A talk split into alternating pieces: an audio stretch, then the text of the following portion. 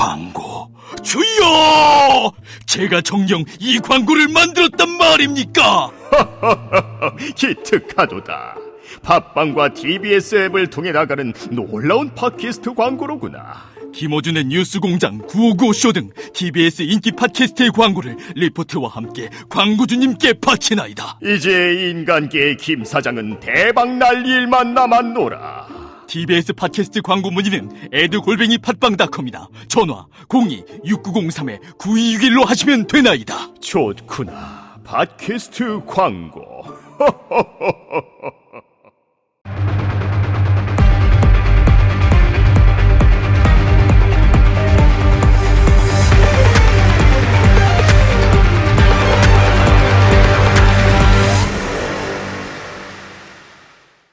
오늘 오전 새누리당 사무처 당직자 100여 명이 친박계 중심의 당 윤리위원회 구성을 반대하며 당대표 회의실 앞에서 시위를 가졌습니다. 새누리당 지도부의 일방적인 윤리위원 추가 인선에 대한 항의의 뜻으로 보입니다. 지난 13일 새누리당 지도부는 친박 인사들을 윤리위원으로 충원했습니다.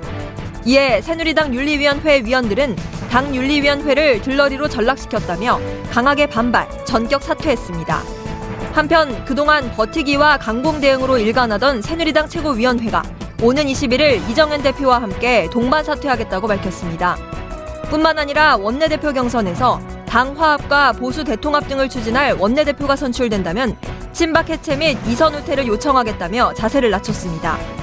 하지만 새누리 지도부의 이런 행동에 대해 자격이 있냐는 비난은 여전합니다. 박근혜 대통령 탄핵안 가결 이후 벼랑 끝에 몰린 새누리당 지도부. 과연 이 위기를 어떻게 극복할지 관심이 집중됩니다. 12월 15일 목요일 정봉주의 품격 시대 두 번째 이슈로 들어가겠습니다. 박 대통령 탄핵으로 폐족 위기에 내몰린 친박계가 생명 연장을 위한 마지막 몸부림을 치고 있습니다. 당장 내일 새누리당 원내대표 경선을 치르는데요. 당의 주도권을 잡기 위한 비박계와 친박계의 사활을 건 진검승부 어떻게 전개될지 전문가분들과 함께 말씀 나눠보도록 하겠습니다. 자, 첫 번째 순서에 나오고 이제 두 번째. 자, 우리 서양호 두문정치 전략연구소 소장 나오셨습니다. 네, 안녕하세요. 예. 얼마 전까지 부소장 하다가 언제 소장 되셨어요? 아, 작년 연말에 예. 어, 이철이 전임 소장이 예. 전격 배지를 달면서 어. 공석을 내려서 제가 소장이 됐습니다. 배지는 올해 4월에 달았는데? 아, 출마하면서 예. 예. 현직을 유지할 수 없기 때문에. 그럼 이제 그 3년 뒤에는 또 우리 서영호 소장이 다는 건가요? 아니, 저 아닙니다. 저는 그냥 그 방송계 촛불로서 예. 민심을 가감없이 전달하는 그제 어. 본분에 충실하도록 하겠습니다. 아니, 근데 전에 그 정치를 하셨었잖아요. 동대문에서 출마. 위원장을 하시지 않았, 출마 한 번도 안 하셨었나요? 아, 뭐, 오늘 주제에 집중하시도록 하죠. 예. 정치는 살아있는 게 모든 게 정치 아니겠습니까? 그렇죠. 공천 못 받았고 막 그때 한 번 막 그 당에 가서 그 뭐 한번 쌈도 한 판 하고 제가 그날 현장에 있었습니다. 뭐 이런 식입니까? 정봉주의 품격 시대 품격 없이 이러입니까? 현장에서 아니, 막 유인물 돌리고 막 그래. 처음 나오시고 그래갖고 반가워서요. 네, 반갑습니다. 저도. 예, 새누리당이 이렇게 좀 웃으면서 싸웠으면 좋겠어요. 비박계하고 친박계. 아, 그렇죠. 예. 정치는 일종의 게임이기도 한데 예. 너무 죽기 살기 사생결단으로 좀 그러니까요. 예. 이제는 진짜 이런 말이 어울리게 됐어요. 적보다 더 미운 동지. 예, 그렇습니다. 예. 지금 새누리당 상황을 좀 정리를 좀 잠깐 해 주시죠. 저는 뭐 일단은 그 오멘 징조라 그러죠. 음. 어, 그 친박의 몰락의 징조들이 보이고 있다. 어, 새누리당의 부장들, 부국장, 국장들이 어, 당대표의 회의에 앞서서 당그 회의장 앞에서 지도부 사퇴에 대한 시위를 하고 있고 예. 그리고 어, 지난 그 탄핵에서 이미 56명의 탄핵 반대와 62명의 탄핵 찬성으로 음. 이미 친박은 권위를 잃었고요. 그리고 국민들 대다수가 78% 이상 그리고 국회의원 78%가 탄핵에 찬성했고 그럼에도 불구하고 여전히 어, 대통령에 대한 대통령 지키기에 나서려고 하는 친박에 대해서 새누리당에 있는 당직자도 이래서는 아, 우리 정당의 미래가 없다라고 분연히 떨째려 선게 바로 저는 사무직 당직자들의 시위가 그 상징적인 아, 상황이라고 생각이 들고 친박이 여기서 어떤 입장을 취하는가에 따라서 새누리당은 국민들로부터 그래도 마늘 쑥을 먹으면 언젠간 사람이 될 거라고 하는 기대를 갖게 할 것인지 아니면 음. 애시당 쪽 국민들로부터 완전히 외면받을지 그 기로에 서 있는 것이 바로 지금의 형국이 아닌가 하는 생각이 듭니다. 예, 내일 그 원내 원내 대표 선거 이게 무척 중요한 의미를 갖고 있는데 오늘 그 당 대표가 나오는데 그 자리에서 당직자들이 피켓 시위를 한단 말이에요. 네. 이게 이제까지 보수 여당에서는 정말 보기 드문 광경 아니었나요? 어, 보기 드문 광경이었는데 친박이 당을 장악한 이후는 벌써 어, 사무직 당직자들이 두 번째 파업 아닌 아, 파업 시위를 하고 있는 예. 것이죠. 그래서 보다 보다 못 참고 아니 국민들도 7, 80% 이상이 탄핵을 찬성했음에도 불구하고 그렇게 되면 이 새누리당이 최순실 정당이라는 오명을 쓰고 있는 거 아니겠습니까? 그렇죠. 그래서 거리를 두고 이것을 단죄함에도 불구하고 여전히 어, 탄핵이 잘못되었다라고 해서 어, 대통령을 배신한 비박에 대한 그 오히려 규탄의 목소리가 커지는 거에 대해서 아마 이것은 친박과 비박의 문제가 아니라 상식과 몰상식의 문제로 당직자들까지 본 것 같습니다. 따라서 이 문제를 바로 잡지 않으면 우리는 어, 대선은커녕 정당의 생존 자체도 불가능한 거 아닌가 아, 네. 그렇게 생각하는 게 아, 사무직 당직자들도 생각할 수 있는 문제인데 왜 지도부는 그걸 생각하고 있지 못하냐라고 해서 사무직 당직자들이 뿔나서 오늘 아마 시위에 나선 게 아닌가 생각합니다. 예, 알겠습니다. 박근혜 대통령을 윤리위원회 제소를 했는데 네. 윤리위원회 얘기를 좀 들어봐야 될것 네. 같거든요. 그 예. 윤리위원회도 또 이게 그러니까 이 콩가루, 더블 콩가루, 뭐 three 콩가루 막 이렇게 나오는 거예요 지금. 쿠, 쿠데타라고 하죠. 그러니까 친이 쿠데타라고 이제 얘기를 하는데 이를테면은 지금 윤리위원회가 다 구성이 돼 있었는데 지금 구성으로 하면 박근혜 대통령 출당 혹은 이제 탈당 권유로 결정될 가능성이 높아지니까 제명까지는 안 가더라도. 그렇죠. 그렇지만 근데 이제 결국엔 제명 수순으로 예. 갈 수밖에 없죠. 본인이 이제 받아들이지 않으면 이제 자동 자동 제명 음. 조처로 들어가는 거니까요. 그러니까 거기에 이제 그 굉장히 위기감을 느낀 친박들이 야 이러면 안 되겠다 해가지고 윤리위원 전원을 교체해버려요. 여덟. 명을 싹 원- 들어. 원래는 그 열, 일곱 명인데 열다섯 명까지 그러니까요. 여덟 명은 확 누니까 넣어버려요. 예. 일곱 명 기존에 있던 분들 우리가 무슨 그렇죠. 악반적으로냐. 예. 그러면서 이제 사퇴를 하는 형국이 된. 거죠. 그럼 이제 위원장이 이런 윤리 못한다. 예. 그러면서 이제 사퇴를 하면서 그것이 이제 발단이 됐는데 실제로 새누리당이요. 그 상당히 그 당직자들이 잘 싸웁니다. 그 새누리당 어, 그래요? 노조도 있어요. 그래서 오. 예, 나름대로 이제 자기들의 문제, 그러니까 뭐냐면 이런 위기감이 있는 거예요. 그러니까 정권 교체를 못하면 야당이 되잖아요. 야당이 되면은 사실 정부에서 들어오는 국고 보조금이나 여러 가지들이 줄어들게 되잖아요. 그럼 당직자들의 복지 혜택도 줄어들게 음. 되잖아요. 그러니까 실질적으로 이게 생존의 문제이기도 한 거예요. 아하. 당직자들 입장에서. 그러니까 정당이 좀 품격을 유지하면서 품격 있는 보수 정당으로서의 면면을 가져갔을 때 어쨌든 자신들의 지위나 복지나 복리나 이런 것들도 다 보장이 된다 이렇게 음. 보는 거고 계속 이렇게 저렴한 모드로 정당이 갈 때는 희망도 비전도 없다고 생각을 하는 거죠. 실제로 이제 그, 그, 만약에 이대로 계속 가면 거기 남아있을 당직자들 얼마나 예. 되겠어요. 그 노조가 있, 있고 지금 이정현 대표하고 이 이정현 대표를 향해서 지금 싸움을 하고 있으면 네. 더민주당은 그 새누리당 노조하고 연대 투쟁을 하면 되겠네요. 아, 그 생각 못 해봤어요. 예. 그런, 제3지대가 그런 연대. 아, 제3지대가 거기서 만들어지나요? 제3지대가 거기서 예, 변호사님. 근데 이번에 윤리위원 보면요. 어, 윤리위원회 징계를 받아야 될 사람들 쭉 들어가 있어요. 그 참, 저도 이거를 보면서. 아까 이제 예. 서양호 소장이 딱 와서 오멘 불길한 징조잖아요. 예. 단순 징조가 아니라 이게 보인다. 친박의 몰락이. 예. 그게 지금 지적하신 게 여기서 드러나는 거예요. 음. 윤리위원회에 앉힌 명면을 보면 한 분은 뭐 지역신문 여기자를 성추행했다는 의혹이 있고 한 분은 의장 선거할 때 금품 받았다는 혐의. 예. 한 분은 사업 비리 의혹에 휘말려서 예. 사무총장에서 물러났던 분이거든요. 아니, 그분들 이름을 좀 거명해 주셔도 돼요. 왜냐면 기사가 나왔기 때문에. 그래도 품격을 지키기 위해서. 예, 알겠습니다. 그건 서영호 소장이 하시죠. 아니, 근데 이름 거명. 근데 이거예요. 이게 뭐냐면 새 친박계에서도 이분들 말고 다른 분들을 안 치고 싶었을 것 같아요. 몰랐겠어요. 이런 사유로 뭔가 문제가 있고 의혹이 제기된 사람들이라는 걸 그것까지 모를 정도로 어, 아무것도 안 된다고 보진 않는데 다른 사람들이라면 맞지 않았을 것 같아요. 이런 상황에서 아. 일곱 명 있는데 여덟 명을 우리가 안 친다 나보고 들어가라 지금 시점에 더군다나 박근혜 대통령이 징계 사유로 결정하기 윤리위원인데 누가 맡으려고 하겠어요. 아, 그런. 이런 예. 정도의 의혹을 받고 있는 사람들이니까 그래도 한번 감수해 볼 만하자. 예. 여기서 살아남으면 혹시 알아? 예. 이런 사람들밖에 못 찾는 게 아닌가. 예. 그러니까 불길한 징조가 맞다는 거죠. 예. 겨 묻은 개나 똥 묻은 개나. 이게 윤리위원회에서 징계를 받아야 될 대상자들이 스스로 심판이 되겠다고 윤리위원이 된 자체가 완전히 코미디고요. 제가 볼 때는 아 그럼에도 불구하고 친박은 소기의 목적을 달성했다. 대통령을 지키기 위해서 우리는 이렇게 말도 안 되는 사람까지 임명해서 할 짓을 다 했다. 그래서 헐리우드 액션은 끝났고요. 사실상 윤리위원회에서 그 윤리위원들이 사표를 내므로써 대통령 징계는 늦어진 거 아니겠습니까? 그리고 아. 마 중징계에서 타협해서 경징계 정도로 아마 새누리당 답게 아마 타협해서 합의해 나가지 않을까 생각이 예. 들어서 친박은 대통령께 보이는 충성심을 표시하는 헐리우드 액션 반은 성공한 것 같습니다. 성공했다. 네. 소장님. 그런데 어, 그런 이제 그 깊은 뜻이 있는지는 몰랐어요. 근데 이제 이게 이게 사실은 정당이라고 하는 것은 일종의 정당 정치적 행위라고 하는 것은 물고기라고 본다면 국민이라고 하는 것은 물이거든요. 물이 없이 살 수 없는 건데 지금 물과는 따로 가고 있는데 얼마 전에 그 대통령 권한 그 직무가 정지되기 바로 직전에 임명한 조대한 민정수석 그분이 특별수사본부 비판을 하면서 검사들 추가할 때 야 이거는 대통령 이거는 뇌물죄로 봐야 한다. 자기 페이스북에다 썼단 말이야 SNS 상에다가 그리고 너희들 그거 잘 모르면 이래대장 재단 조사했을 때 그 사례를 봐라.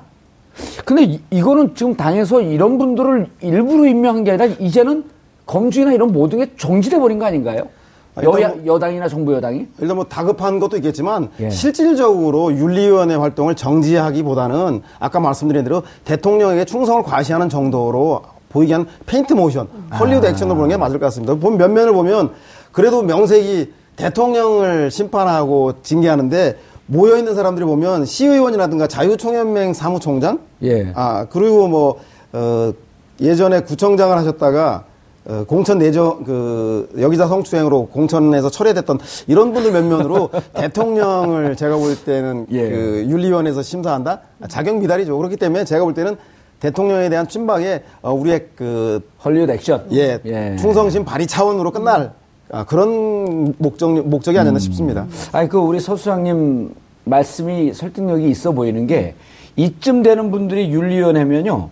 어, 구의원들을 저희가 폄하하는 게 아니고 선출직 아니, 선출직에서는 가장 네. 낮은 직책 아니에요. 어쨌든 그 이제 역할이 좀 좁은데 만약 이쯤 되는 분들이 구의원들이 무슨 문제가 있을 때 윤리심판원에서 윤리위원회에서 심판한다면 그런 분들도 이게 저항할 거거든요. 근데 이런 분들을 갖다가 대통령을 윤리위원회에서 심리한다? 어, 그 친박이 헐리우드 액션을 잘못했네, 그러면. 예. 대통령 입장에서 얼마나 기분 나쁘시겠어요, 생각해봐요. 예. 나를 윤리원에서 당해서 오라 마라 징계 뭐 당을 탈당할지 여부를 결정해야 되는데 음. 이렇게 아까 말씀드린 지적하신 대로 예. 그런 사람들이면 근데 대통령은 크게 기분 나쁘진 않으실 거예요. 왜냐면 프로포폴 맞고 계시면 되니까. 아, 예.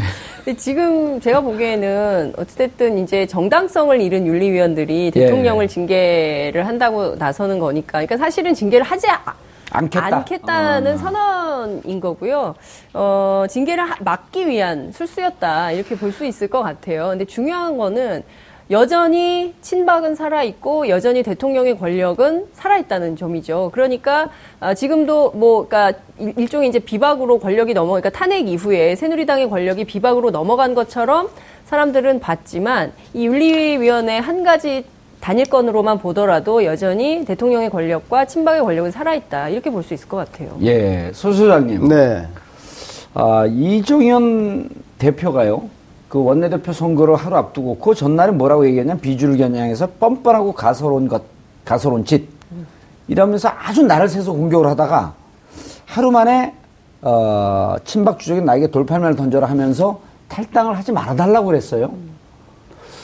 저는 뭐 질서 있는 퇴진을 위한 수순이라고 생각합니다. 음. 아, 특히 정우택 그 친박이긴 하나 중립적 성향의 그 원내대표를 세운 것은 예. 사실상 나경원 그 의원을 원내대표 만들기 위한 거래 제안으로 봐야 한다. 음. 아, 지금 만약에 나경원 의원이 원내대표에서 떨어진다고 한다면 비박은 탈당하게 될 것입니다. 그렇죠. 따라서 당내에 있는 어, 중립 성향의 의원들은 제가 볼 때는 그분들이 친박의 위세 높은 20, 30명의 눈치 때문에 친박에 포함되어 있지만 사실상 당이 쪼개진 걸 바라지 않기 때문에 그분들이 전략적 투표, 아. 즉 나경원 의원을 투표함으로써 비박이 탈당할 명분을 없앨 가능성이 대단히 높습니다.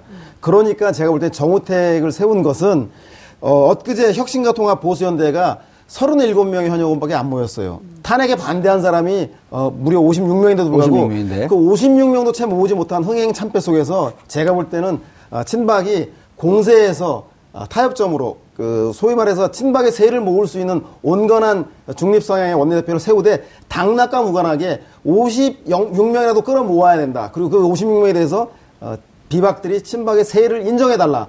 라고 하는 저는 절충적 타협점으로서 사실상 정호태 의원을 선정한 것 같고요. 이기기 위한 목적은 아니다. 예, 이기기 위한 것은 예, 아니다. 친박의 세를 어, 위축된 세를 다시 한번 만회하기 위해서 56명에 대한 세를 인정해달라고 하기 위한 어, 비박의 거래용으로 내세운 것이다. 따라서 이번 원내대표는 나경원 의원이 전 당, 당연히 될 것이다. 예. 따라서 비박은 아, 탈당의 명분을 상당 부분 잃게 될 것이다라는 생각이 듭니다. 아, 그러니까 이제 이- 이제 일각에서는 지금 친박의 숫자를 53명, 그다음 네. 비박을 43명, 중도 성향을 이제 한 그 28명, 네, 2, 30명. 아, 됐죠. 32명, 예. 32명 이쯤 보게 되면 이제 128명이 딱 떨어지는 거거든요. 그럼 지금 정우택 이분이 아주 골수 친박은 아닌가요? 아, 그렇죠. 아, 친박과 한- 행동을 했음에도 불구하고 예. 아, 당내에 어떤 문제가 있으면 중립적인 입장을 많이 얘기했던 분이기도 하죠. 그리고 고- 어, 지역구도 지금 충청도이기 때문에 음. 충청도, 예, 예.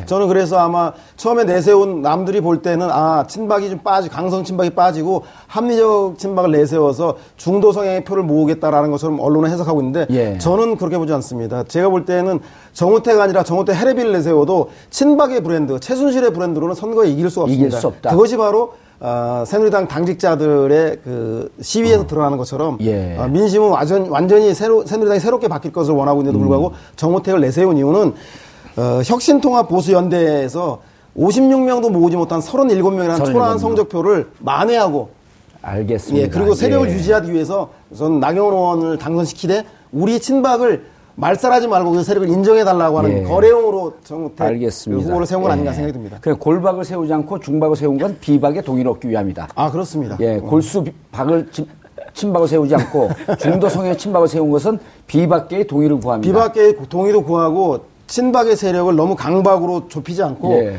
어, 최소한 56명을 회복하기 위한 자구책인 것이죠. 예. 골박, 중박, 비박. 참 골박, 비박, 중박. 좀 그렇죠. 예. 네. 진짜 호박이 돌아갈 지경입니다. 예, 새누리당 보면은 근데 네. 이제 자, 또 어, 30시간의 법칙. 예, 김무성. 전 대표 또이 네. 갈팡질팡하고 있어요. 그러니까 지금 이제 중요한 포인트는 깃발을 김무성 전 대표가 들기가 굉장히 어려운 정치판이라는 거예요. 그렇죠. 그러니까 핵심 키맨이 유승민 전 원내대표인데요. 유승민 전 원내대표가 당을 나갈 생각이 그렇게 많지가 않다는 거예요. 그러니까 뭐가 됐든 당 안에서 정비를 해서 새로운 보수 정당을 좀 해봐야 된다. 판 깨고 나가서 제3지대에서 한들 그 사람들하고 정치가 되겠냐. 그리고 기존의 집을 어찌됐든 그 장자 뭐 이런 유교적 전통의 그 입장이 굉장히 강하다는 거예요. 유승민 전 원내대표가. 그래서 이 당을 아하. 지켜야 된다. 그러니까 큰아들 뭐 이런 거 있잖아요. 그래서 이 당을 지켜야 된다는 생각이 굉장히 강한 반면 김무성 전 대표의 경우에는 나가서 새로운 전선을 만들어야 된다. 이른바 제3지대론을 굉장히 주장하는데 이번에 또 판이 예컨대 그 서양호 소장님의 분석대로 나경원 원내대표가 당선이 된다면 내일 그러면 이제 주저앉게 되는 것이고 30시간의 법칙은 또 통하게 되는 거죠. 예, 변호사님. 어, 이게 뭐 법률적으로 따질 일은 아니지만, 어, 지금 새누리당을 보- 바라보고 있는 사실 보수 진영에서 좀 답답한 거거든요. 그러니까 정말 친박이 대통령이 234명의 동의를 구- 얻어서 국회 탄핵 소추안이 가결이 되고 헌재에서 거의 이제 명줄이 끊어지는 이런 상황인데 이렇게 이쯤 되면 친박이 석고대죄하면서 선거 때 이기려고 트릭하지 말고 석고대죄하면서 정말 건전하고 합리적인 보수를 거듭나겠다. 이런 모습을 보이는 게 훨씬 더 설득력 있지 않을까요? 저는 그 보수라는 말이 예. 도대체 용어의 뜻이 뭔지를 모르겠어요. 진박 쪽에서 들고 나올 때마다. 예. 그러니까 이정현 대표도 사퇴의 변을 어제 하시면서 보수의 원칙을 지키기 위해서 평생 살아왔다고 하는데 음. 예. 그분들이 말씀하시는 보수의 원칙은 무엇일까요? 도대체 이건 어떻게든지 망가져도 보수하고 계속해서 살아남겠다는 의미의 보수인 건지 예. 아니면 정말로 법과 원칙이라는 것을 지키자는 의미의 보수인 건지 아니면 정치적 성향의 우파를 얘기하는 건지 모르겠는데 음. 이렇게 정확하게 드린 말씀이 진짜 대한민국에서 보수를 아마 스스로 자청하시는 분들은 지금 상황에서라면 친박분들을 보수라고 보지도 않을 것 같아요. 예. 어떻게든 그냥 아까 서장호 소장 분석, 분석 하신 것처럼 살아남으려고는 몸부림밖에 안 보이는 게 이정현 대표 그랬잖아요. 제발 당 좀 나간다는 말 하지 말라면서 과연 자신이 대표성이 있는지 모르겠지만 내가 남들이 여태까지 알려진 것보다도 훨씬 더 친박 중에 친박이고 그보다 더한 짓도 많이 했다. 그러면서 마지막에 뭐 이명박 때 이명박 대통령도 생겼고 박근혜 대통령도 박근혜 대통령도 생겼고 김무성 유승민이 대, 표가 되면 그분들 섬기겠다고 합니다.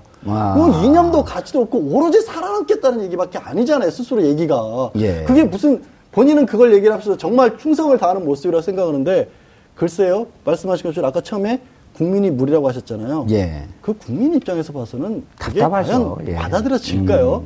저는 그런 의미에서 친박들이 지금도 그런 모습 석고대죄를 하거나 아니면 잘못을 인정을 하지는 절대로 않으려고 봅니다. 예. 근데 뭐 저는 친박은 이미 최순실과 그 1심 동체이기 때문에 국민들로부터 외면 받았다고 생각이 들어요. 예. 근데 문제는 저는 비박이 오히려 나경원 카드를 어 잘못한 전략적인 잘못된 포석이 아닌가 하는 생각이 들어요. 아, 그래요? 예. 왜냐하면 나경원 의원을 던 그 원내대표가 되면 가장 득을 볼 사람이 누구겠습니까?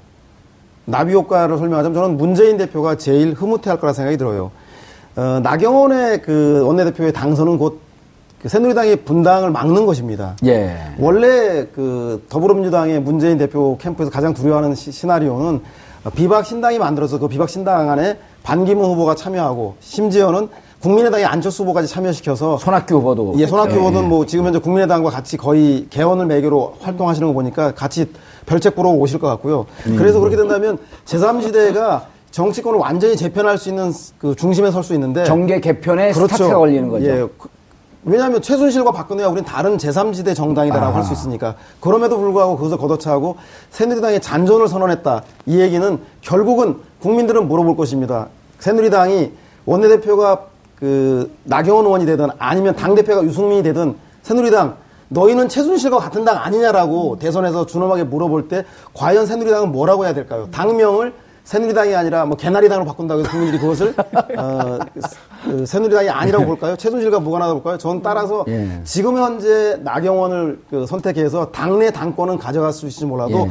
소탐 대실했다. 국민들은 이미 당의 다수가 여론이 비박으로 간 걸 알고 있어요. 근데 왜 어, 탄핵이냐 아니냐의 싸움, 상식이냐 몰상식이냐의 싸움, 90%냐 10%냐 이 싸움, 이 좋은 싸움을 왜 비박은 그 비박 후보를 내므로써 친박과 비박의 싸움으로 다시 환원시켰을까요? 당권 싸움으로. 저는 거기서 나경원 후보를 낸 것 자체가 가장 큰 결, 잘못된 패착이라는 생각이 들고 어, 이 기회를 놓쳐서는 안 됐다고 생각이 듭니다. 바로 김무성과 유승민이 새누리당을 깨고 나와서 비박 신당의 깃발을 들었어야 한다. 예. 그래야지만 국민들이 아, 그 당이 보수 정통의 신당이라고 생각하고 오죽하면 보수 언론에서조차 사설에서 비박 신당을 창당할 역사라는 거 보면 그것을 반증되지 않겠습니까? 예. 제가 그래서 저는 새누리당에는 어, 좋은 계기를 놓친 것이고 거꾸로 역설적이게 문재인 전 대표는 가슴을 쓸어내리고 있을지도 모른다는 생각이 듭니다. 내일 나경원 그 원내대표 결과를 그 봐야 할 텐데 아 이제 이런 점도 또 있잖아요 소장님 뭐냐 하면 김무성 대표는 제3지대 창당 쪽으로 몸을 그 확 쏠았는데 쏠렸는데 유승민 이 의원 같은 경우는 보수 진영에서는 지지가 많이 안 나오거든요. 오히려 중도와 약간 개혁적인 쪽에서 지지가 많이 나오는데 이번 기회에 새누리당은 보수 진영은 탈당했고 성공한 사례가 없단 말이에요. 근데 이번에 만약에 유- 저 거의 키맨은 유승민 의원인데 본인이 나가서 보수 진영을 분열시켰다라고 하는 이런 거에 대한 두려움은 있지 않을까요? 아, 저는 뭐 그런 그 명예, 명분도 중요하지만 실제로는 유승민 의원은 대통령 후보가 되고 싶어 하는 것 같습니다. 예. 새누리당의 대통령 후보가 될- 되고 싶어 하는 것이지 나가서 제3지대를 만들어서 어, 좋은 밥상 차려서 반기문 안철수 좋은 일 시킬 일 있느냐라는 생각이 들기 때문에 저는 어, 유시민 아 유- 유시민이 아니죠 유승민 의원은 저는 TK가 지역구이기도 하거니와 예. 새누리당 내에서 친박과 비박이 힘겨루기 위해서 비박이 주도권을 잡는 비박이 주류가 되어서 새누리당이 대선 후보가 되는 것이 가장 나이스하기 때문에 예. 제가 볼 때 유승민 의원은 잔류를 계속 희망하는 것 같고요. 그렇지 않고 나머지 비박 진영들은 대선 후보가 없기 때문에 반기문을 모셔와도 되고 사무총장을 그리고 예. 안철수 의원과 개헌을 매개로 연대도 해, 도 되기 때문에 비박에게는 제3지대가 더 매력적인 게 아닌가 하는 생각이 듭니다. 알겠습니다. 실제 새누리당 의원들 얘기를 저희가 취재를 좀 해보면요. 예.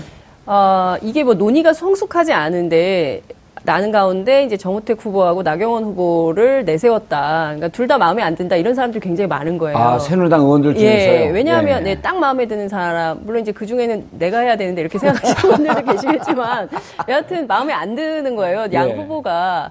그래서 이제 이번에 이제 키는 중도에 계신 분들, 새누리당 안에 중도에 계신 분들이 어디로 표가 쏠리느냐에 따라서 결론이 날 텐데, 이제 기본적으로는 비박계에 힘이 쏠릴 가능성이 높다 이런 이제 전망이 우세한 것 같아요. 근데 핵심적으로는 어, 예컨대 나경원 의원이 원내대표를 하게 되면 유승민 전 원내대표가 아마 비대위원장 출마를 하게 될 거예요. 그래서 어, 실제로 이제 새누리당 바로 세우기. 그래서 지금 어떤 그 저 내부의 계획들이 있냐면 재산을 다 헌납해 버리고 예전에 예. 그 박근혜 대통령이 했던 천막 당사 기억 하시죠. 예. 예, 그때처럼 다시 헝그리하게 돌아가겠다. 음. 그래서 정말 제대로 된 보수 정당을 제대로 만드는 모습을 국민들께 보여드리겠다. 이런 생각이 굉장히 강하다는 겁니다. 유승민 의원한테. 그렇죠. 예. 이- 아니 유승민 의원뿐만 아니라 소위 그 비상시국위원회를 함께했던 예. 비박계 핵심들이 다 덜어내자. 다 덜어내고 천막에서 우리가 초가집을 짓더라도 음. 그 초가집 안에서 정말 제대로 만드는 정당을 해야 우리가 보수 정당으로서의 진정성을 국민들로부터 평가받을 수 있다. 나가서 예. 제3지대 하는 것은 어, 영향이 없다. 이렇게 평가를 하고 있다는 거죠. 알겠습니다. 어, 소장님, 다음 네. 주에 예정된 비상대책위원장 이것도 지금 관심사 아니에요? 그렇죠. 일단 다음 주에 뭐 저희가 좀또 다뤄봐야 되겠지만 간단하게 좀 예, 그 예측을 좀 해주시죠. 어, 저는 이미 나경원의 출마로 인해서 친박과 비박은 물밑 거래가 시작되었다 생각이 아. 들고요. 아, 그리고 아, 유승민 의원을 비대위원장으로 그 양보한다라면 대다수 비, 그 비대위원회 상당 부분을 친박이 차지할 수 있을 것이다. 그래서 친박과 비박의 동거가 시작되었다는 생각이 들고 아마도 새누리당은 그렇게 된다면 깨지기보다는 당분간 친박과 비박의 불안한 동고 속에서 대선 후보 주자를 핸드링을 누가 할 것인가를 놓고 어, 당내에서 치열한 또 싸움이 벌어질 것이다라고 생각이 들어서는 갈등은 봉합되는 방식으로 가는 게 아닌가라고 하는 어, 그런 불안한 추측을 한번 해보겠습니다. 예. 그러면서 국민들의 지지는 점점 저는 멀어지고. 국민들은 아까 말한 대로 그 비박이 주류가 되고 다수파가 됐을지 몰라도 국민들은 그런 새누리당에 대해서 지지를 거둘 가능성이 매우 높다. 따라서 예. 새누리당은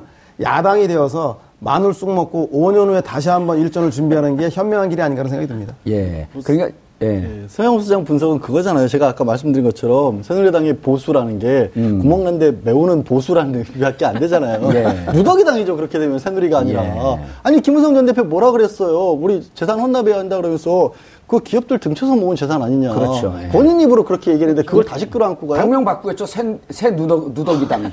그러니까 이거를 받아들일 수가 없어요. 그러니까 아까 말씀하신 것처럼 문재인 전 대표가 제일 좋아할 거라는 얘기를 하실 수밖에 없는 예. 상황이에요. 아까 근데 저 부, 저 말씀 좀 사과하시죠. 네. 제3지대 창당하게 되면 손학규 전 대표가 별책부록으로 쫓아갔는데 한때 손학규 계보였었잖아요. 아, 네, 뭐, 아, 사과는 아니고요. 손 대표께서는 지금 그 개헌에 대해서 가, 가장 큰 관심을 가지고 있기 때문에 개헌을 할 수 있는 동력은 지금 현재 야당 내에서 사실상 뭐 문재인 그전 대표나 더불어민주당에서 개헌 동력을 찾기가 쉽지 않고 그렇다고 한다면 남은 게 국민의당과 어, 비박 신당의 제3지대가 어떤 명분으로 모일 수 있을 것인가 바로 개헌이라고 하는 그런 것밖에 없기 때문에 제가 볼 때는 그럼에도 불구하고 이번 판에 대선이 진행된 이후에 개헌은 가능할지 몰라도 대선과 개헌을 동시에 진행할 수 있을 것인가. 결국 제3지대도 반기문 안철수라고 하는 대선 주자를 중심으로 개편될 수밖에 없기 때문에 개헌론자들은 거기에 편승할 수밖에 없다. 따라서 대선 이후의 개헌을 위해서 아, 안- 그럼에도 불구하고 저는 손 대표 가 선택할 수 있는 길은 바로 제3지대로 가서 지금 당장은 제3지대 대선주자들이 끌고 나가겠지만 다음번 개헌을 위해서 그 거기에 합류하는 것이 훨씬 더 개헌의 미래를 위해서 타당하지 않겠나 싶어서 저는 합류할 것 같다는 생각이 듭니다. 예. 근데 이제 지금, 지금 말씀하신 그 손학규 대표가 계속 전 대표가 주장하는 게 개헌론 아닙니까? 네, 그렇습니다. 근데 이제 지금. 민주당 일부에서 찬성하는데 개헌론이 결국 힘을 못 받고 있잖아요. 아, 개헌론에 갖는 가장 병폐가 가장 긍정적인 것은 국정농단을 하고 있는 최순실 그 일파 때문에 아, 대통령, 제왕적 대통령 때문에 최순실 국정농단을 하고 있습니다. 대통령제를 유지했으면 좋겠습니까? 아니요, 폐지합시다. 이게 압도적으로 많고요. 예. 거꾸로 그런 국민들에게 아, 그래서 대통령제가 문제가 많아서 그 대통령의 권한을 국회의원들에게 주겠습니다. 물어보십시오. 아마 국민들이 야, 최순실이 하는 대통령제가 훨씬 나을 거라고 그럽니다. 그 정도로 국회의원들에 대한 불신이 높기 때문에 저는 어, 개헌은 언젠간 해야 될 거라고 모든 예. 사람이 개헌에 반대하는 건 아무도 없습니다. 하지만 지금 개헌을 하겠다는 이유는 제가 볼 때는 탄핵을 받아야 될 최순실과 박근혜 대통령에 대한 면죄부를 줄 가능성이 있다. 비박이 대통령을 잘못 모신 거에 대한 책임에 친박과 비박이 따로 있을 수 있겠습니까? 그런 탄핵에 대한 정당성을 희석화시키고 결국 개헌 비개헌 논의는 어, 비박과 새누리당에게 면죄부를 주고 환골 네. 탈퇴하게 만들 것이다. 따라서 지금 개헌을 얘기하는 분들의 충정과 무관하게 개헌은 어, 박근혜 대통령의 후, 후손들인 새누리당에게 갱생의 기회를 줄 수밖에 없다.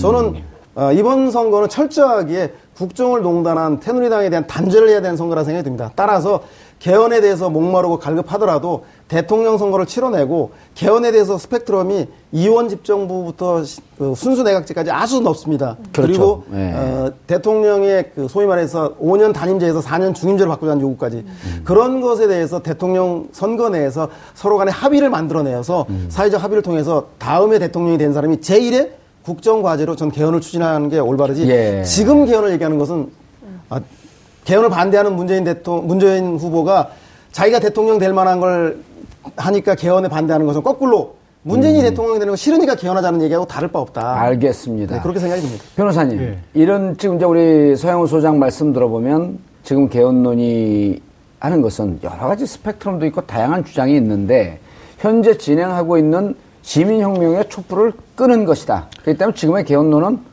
받아들일 수 없는 것이다. 동력도 저는 받기 힘들 거라고 생각을 예. 합니다. 촛불 집회 때 제가 굉장히 인상적이었던 것은 아 이러다 변호사 할 수 있을까 영업을 국민들이 이제 법을 너무 잘하시기 시작하셨어요. 예. 키- 피켓에 그렇게 헌법 조항들을 많이 들고 나오셔서 아하. 국가의 주는 우리다 대한민국 민주공화국이다 하면서 그 방송인 김재동 씨 헌법 조항 절절절절 외우잖아요. 예. 저보다 낫더라고요. 어. 무슨 말씀이냐면 국민들이 지금 현재 전국을 보는 시각은 정치권과 대통령이 헌법을 안 지켰기 때문에 문제가 생겼다고 바라보고 있지 헌법이 잘못되어 있기 때문에 이런 일이 일어났다고 바라보지 않는 겁니다. 예. 그 헌법을 왜 바꿔요? 헌법은 있는 헌법이라도 일단 잘 지키고 난 다음에 그래도 안 되니까 바꾸자라는 얘기가 나와야 되는데 그냥 보면은 보기에 이게 스펙도 잘 안 맞아 보이는 사람들끼리 정치적으로 여태까지 이념이나 지형점도 다 달랐던 분들이 자신들의 이해관계를 위해서 개헌 얘기 한다는 것밖에 안 보이거든요. 예. 누가 거기다 찬성을 해줍니까 국민들이? 알겠습니다. 아까 얘기를 잠깐 하다가 그 말았는데 네. 다음 주로 예정된 새누리당 비상대책위원장 네. 이것도 그 아까 서 소장님이 잠깐 말씀을 하긴 했지만 누가 되느냐라고 하는 게 그러니까 나경원 이렇게 정리하면 정리할 수 있거든요. 나경원 원내대표가 되면 네. 결국 유승민 비박이 됐으므로 네. 유승민 의원도 당의 층 키맨인데 네. 당에 잔류할 가능성이 높다. 그리고 이제 그, 그 다음에 비대위원장, 비상대책위원장이 만들어지면서 결국 새, 새누리당을 리모델링 하는 쪽으로 갈 것이다. 네. 이렇게 예측을 했거든요. 그렇죠. 지금 비대위원장은 누가 검, 검증이 되고 있나요? 뭐 유력하게는 유승민 전 원내대표가 제일 많이 나오고 있고요. 뭐 예. 그밖에 이제 뭐 여러 사람들이 검증은 될 수 있는. 김태호 의원, 예. 전 의원, 이인재 전 의원 이분들도 이인재 검증이 의원은 되잖아요. 이제 대선 출마를 했기 때문에요. 어, 아, 이분은 예, 대선 언제든지 출- 또 바꿀 수 있지 않나요? 글쎄, 오늘 이번 주에 얘기하고 다음 주에 또 바꾸면 그 발언의 이제 논리의 일관성이 없기 때문에 오히려 좀 비판을 받을 수 있을 것 같고요. 이제 문제는 누가 되느냐보다는 그 앞서 이제 지적하신 대로 이른바 이제 김무성 전 대표가 꿈꿨던 제3지대론 예. 그리고 예, 새로운 좀 개헌을 매개로 한 새로운 그 보수 정당의 가능성이 에, 사그러들고 있는 것이다. 근데 이것이 여러 사람들한테는 좀 영향을 주고 있어요. 특히 이제 남경필 전 지사나 먼저 탈당한 어, 김용태 의원 같은 경우는 지금 그런 이런 방식으로 가면 낙동강 오리알 신세가 될 수가 있거든요. 예. 다시 당으로 돌아갈 수도 없고 그렇다고 남아서 새로운 당을 하기도 어렵고 뭐 이렇게 애매한 상황이 되는 겁니다. 음, 뿐만 아니라 지금 반기문 유엔 사무총장의 같은 경우에는 어디로 가야 되는 건지 네. 길을 잃어버리게 되는 거거든요. 그러니까 제3지대가 만들어져서 딱안 찾으면 제일 베스트인데 사실 그 길이 어렵게 되면 지금 12월 말에서 1월 중순 사이에 이제 귀국하는 걸로 알려져 있는데 어, 오늘 제가 확인을 했더니 더 늦춰질 가능성도 있다. 예. 왜냐하면 여지가 없어지기 때문에 어디 무슨 갈 데가 있어야 가는 거 아니니 뭐 이제 이런 그분- 얘기들을 하고 있거든요. 뭐 기름장어라고 많이들 부르는데 네, 예. 겨울에는 기름장어는 힘을 못 쓰는 거 아닌가요? 그래요? 예. 뭐알 수는 없습니다만 여하튼 그래서 이제 이런 포인트들도 저희들이 좀 같이 보면서 분석을 좀 해야 될 것 같습니다. 알겠습니다. 유승민 의원의 잔류는 제가 볼 때는 다음 대선이 3당 체제로 치러질 가능성이 높다. 그쵸. 새누리당, 더불어민주당, 국민의당으로. 근데 국민의당이 지금 현재 야권 분열의 요소가 될지 아니면 여권 어, 지난번 분열에? 총선 예. 때처럼 최순실당 새누리당 실어서 차라리 국민의당 찍겠다고 해서 여권의 중도층의 표를 가를지 아하. 거기에 따라서 대선의 판도는 아주 달라질 것 같은데 지금으로 봐서는 국민들은 최순실 새누리당 실어서 국민의당 찍겠다는 게 압도적으로 많아서 제가 볼 때는 더불어민주당의 문재인 대표가 가장 화장실에서 웃고 있지 않을까 그런 생각이 듭니다. 예. 소장님. 네. 뭐 길거리 가면서도 웃더라고요. 화장실에서만 웃는 게 아니고. 예. 그런데 지금 이제 발등에 불이 떨어진 것은 이렇게 되면 이제 가장 유력한 게 1월 31일까지 탄핵 소추안 결론 나기는 타- 결론 나기 좀 힘들고 물리적으로 3월 13일 이전이 될 것이다라고 하는 게 이제 대체적인 관측인데요. 그렇다고 한다면 지금 새누리당 입장에서는 이거 대선 후보도 제대로 못 내고 싸우지도 못하고 지는 거 아니냐 이런 위기감이 가장 크지 않나요? 그렇죠. 헌법재판관이 3월 달에 임기 마치는 그 재판관에게 주심을 맡겼죠. 헌법재판소에서. 아니, 그래서- 이, 그건 이정미고요. 어, 당일은 예, 이정미 재판관이 3월 13일 날 임기가 마, 마치는데 아, 주심은 아니고 진행하는. 아, 진행하는- 그분이 아, 그분이 예, 이제 예. 저게 되는 거죠. 그 권한 대행이 되는 거죠. 아, 만약 예, 그 예, 예. 박한철 소장이 그만두면. 네네네. 그래서 그분의 임기가 되기 전까지는 어, 정치적으로 끝나지 않겠냐라고 예. 고려한다면 어, 실제로 3월에 헌재가 결정을 내리면 아, 5월 정도에 대선이 치러지게 되는 거죠. 그렇죠. 그러게 되면 제가 볼 때는 새누리당으로서는 가장 합리적인 것이 어, 밖에 있는 반기문 총장은 현재 새누리당 내를 선택하기 쉽지 않을 겁니다. 그렇게 된다면 보수를 리모델링한 유승민 의원이 친박과 비박이 합의된 당내 후보가 아, 되기 쉬울 것 같고요. 예. 그 유승민 후보와 만약에 외곽에서 반기문 총장, 사무총장 귀국 후에도 일정한 여론, 여론이 형성된다라면 보수연합이란 명분을 가지고 후보 단일화를 시도할 수 있지 몰라도 일단 새누리당은 저는 유승민 대선 후보가 접수하는 거다라고 보는 게 맞을 것 같다는 생각이 듭니다. 예, 그러면은 반기문 전 사무총장이 만약 제3지대 창당을 하게 되면 반기문하고 연대할 가능성이 있고. 그렇죠. 국민의당과 연대할 가능성은 없나요? 지금 그렇게 된다라면 국민의당이 연대하기 상당히 힘든 게 예. 현재 그 개헌이라든가 다른 전선을 그 정계 개편이 이루어지지 않은 채 새누리당의 전신인 그 당명을 무엇을 바꾸든 간에 새누리당의 법통을 계승한 정당과 국민의당이 연대할 경우에 제가 볼 때는 첫 번째는 안철수 대표가 그 경선과 어떤 방법으로 이길 수 있느냐의 문제, 예. 후보를 양보하지 않는 한, 전격적으로 예. 유승민 의원이 그렇지 않는 한, 그 과연 이길 수 있겠는가. 두 번째는 이기더라도 호남의 유권자들이 과연 그 당을 그렇죠. 인정할 수 있을 것인가. 전그 두 가지 딜레마 때문에 쉽지 않을 것이다. 예. 저 제3지대 비박신당을 만들면 오히려 훨씬 더 자연스러울 텐데 예, 아, 그렇- 그렇 기 때문에 쉽지 않은 문제는 아니겠나 새누리당과 연대는 쉽지 않을 네, 것이다. 잘 봐야 예. 되는 게, 예. 그러니까 안철수 대표가 새누리당과는 연대하지 않는데 유승민 대표하고는 연대할 가능성이 있다고 했거든요. 그러니까 예. 나와서 제3지대 하자는 아하, 얘기죠. 예.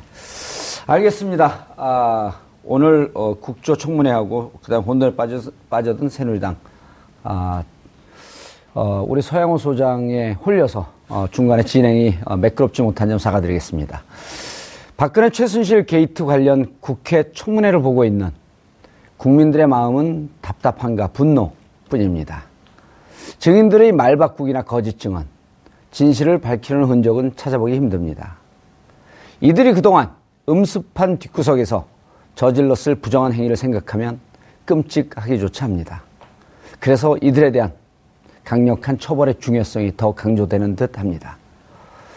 12월 15일 목요일 정봉주의 품격시대 마치겠습니다. 감사합니다.